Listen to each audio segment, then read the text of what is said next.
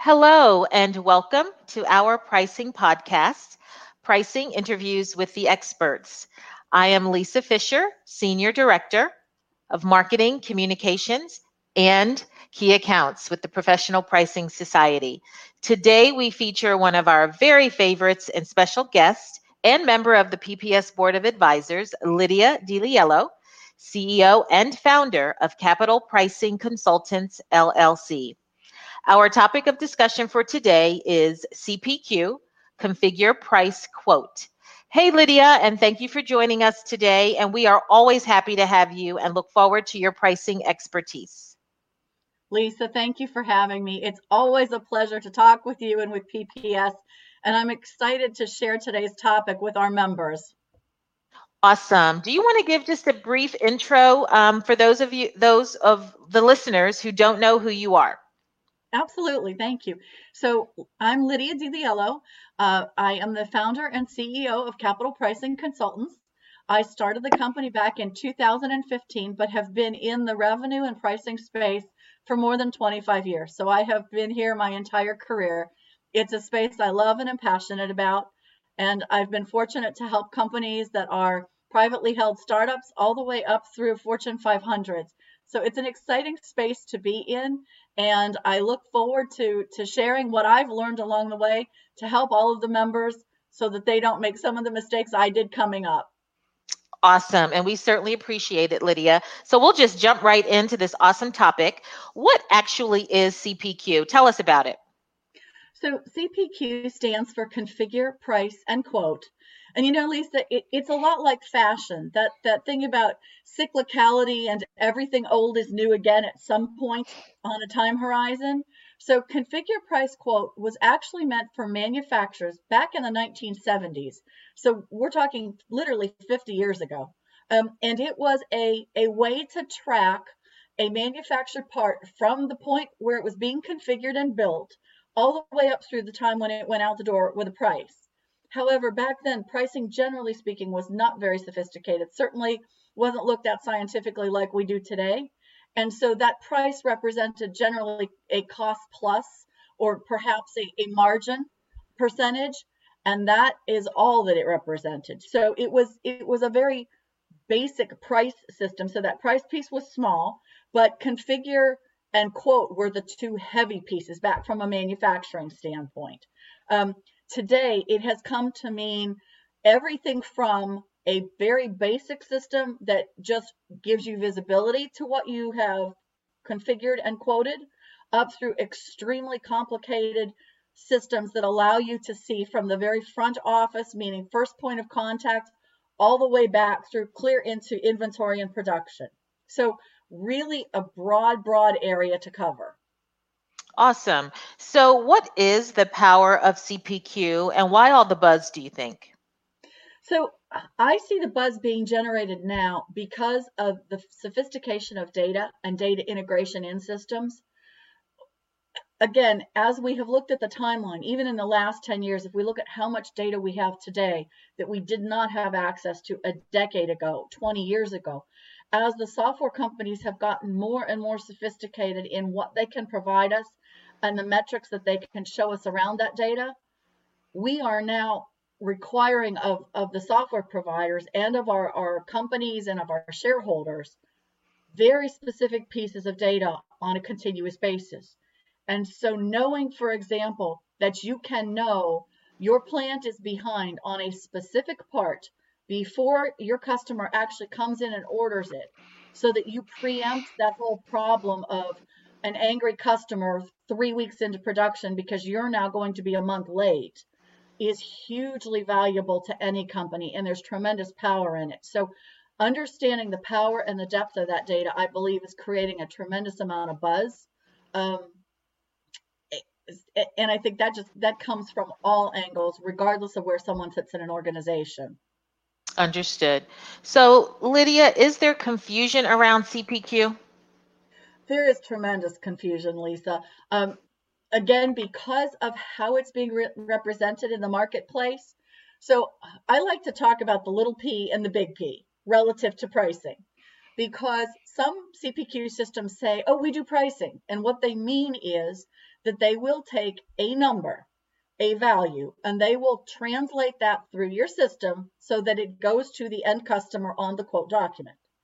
But we're not talking about the kind of pricing that involves customer segmentation, that involves um, optimization in pricing, that involves whether uh, what region of the country or the kind of product or the loyalty of that customer, none of those dynamics, but rather just a very simplistic mathematical model, if you will, that creates that price. So I call that the little p.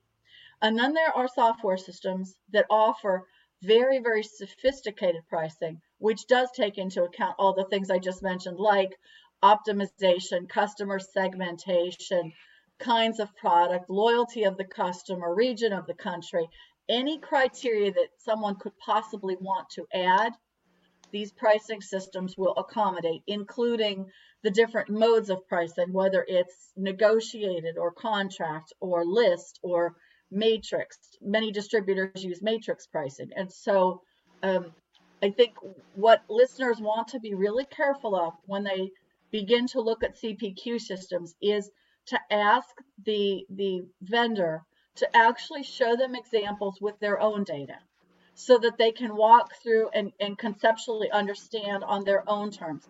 Because I also feel that what adds to the confusion is when you're looking at somebody else's data, it's very hard when you see something one or two times to assimilate that into and what exactly does this mean to me and my business so really important to, to ask pointed questions ask to see examples with their own data in it so they can begin to understand what's really involved and just like price configure and quote also have their own challenges relative to complexity. Um, what is complex for a chemical company for example in a in a configuration could be literally thousands of components to create one chemical. Where for a manufacturing company they feel they are very complicated at let's say a hundred parts that go mm-hmm. into a, an end product so mm-hmm. order of magnitude can be very different and you want to make sure that the software will allow you as a company to grow and deal with your order of magnitude as you grow um, so that's something else for our listeners to make sure they're watching for as they go through this. And then finally, on the quote document, quotes mean different things to different people. For some people, a quote is, okay, here's it's Lydia's name as the customer, and she wants 10 widgets, and they're going to be sold at $10 each. The total bill's $100, and here's a brief description of the widget. And for other customers, they want a complete um, literal build out of for, for widget number one, we used eight parts of this and five parts of that and six parts of the other. So extremely, extremely detailed. Common in process companies, common in chemical companies um, or industrial companies, where that quote could be literally 40 pages long, and that's for a, a modest sized quote. Um, extremes would be 100 pages, and it is not always uh, um, relational between number of pages of the quote and the amount on that quote. So a, a quote of 40 pages could be a hundred thousand dollar quote, and a quote of 100 pages could actually be ten thousand dollars. Mm, so okay. Dimensions again for for folks to keep in mind as they begin to look at these CPQ systems. Excellent. Um, and are there other organizational benefits, Lydia, to CPQ? You know, Lisa, this is this kind of goes back to where we started our conversation relative to buzz.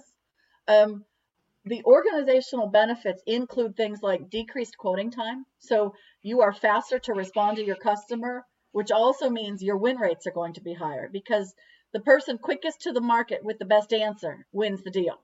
And, and that continues to be proven out. Um, you get clearer, more accurate metrics. Again, the granularity of what we can measure and how often we can measure it also then gives us guidance relative to do I need to change my strategy or do I need to make an offering two weeks into the month rather than in at the end of the quarter when you see the totality of your numbers. So benefits of being able to make decisions quicker and more accurately, being able to really assess the impact of the front office on the back office. And by that, what I mean is when sales is out selling and you set a specific price, if you find that volume is starting to, to accrue very, very quickly, but you know in the back end that your manufacturing is only capable of, let's say, 10,000 units in the month, and you have already booked 8,000 and you're week one in the month, it's a good time to increase your price to slow that demand down. But you need to see the totality of that picture to make that decision. And you can't do that if you aren't using a CPQ that is, is very robust and that offers you all of that visibility. I heard two running themes, Lydia, um, just as we've been chatting. I heard integrated data and powerful, clear information. So once a customer or a client has both of those things, what do they do next? So the next thing that they do, and, and you're absolutely right, Lisa, those are the two driving themes for any CPQ. They want to go around and, and along with that clear, actionable data, they want to go through their organization, most especially with the key stakeholders, and ask what reports their key stakeholders are currently using and what they like about those reports and what they don't. And actually get down to what pieces of data, what cells, data cells on that report are of value to your executive vice president of sales and to your um, CFO.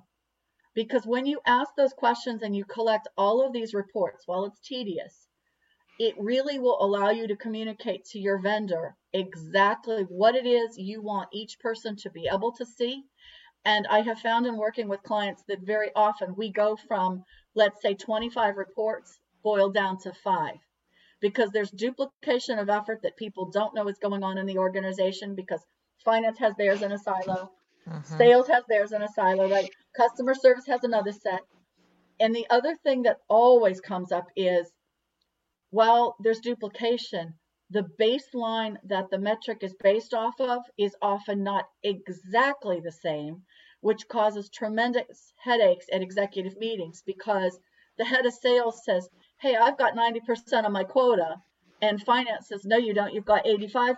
And then the fight becomes, or the discussion uh, focuses around the 5% differential rather than, hey, folks, what we need to work on is do we have this business, yes or no?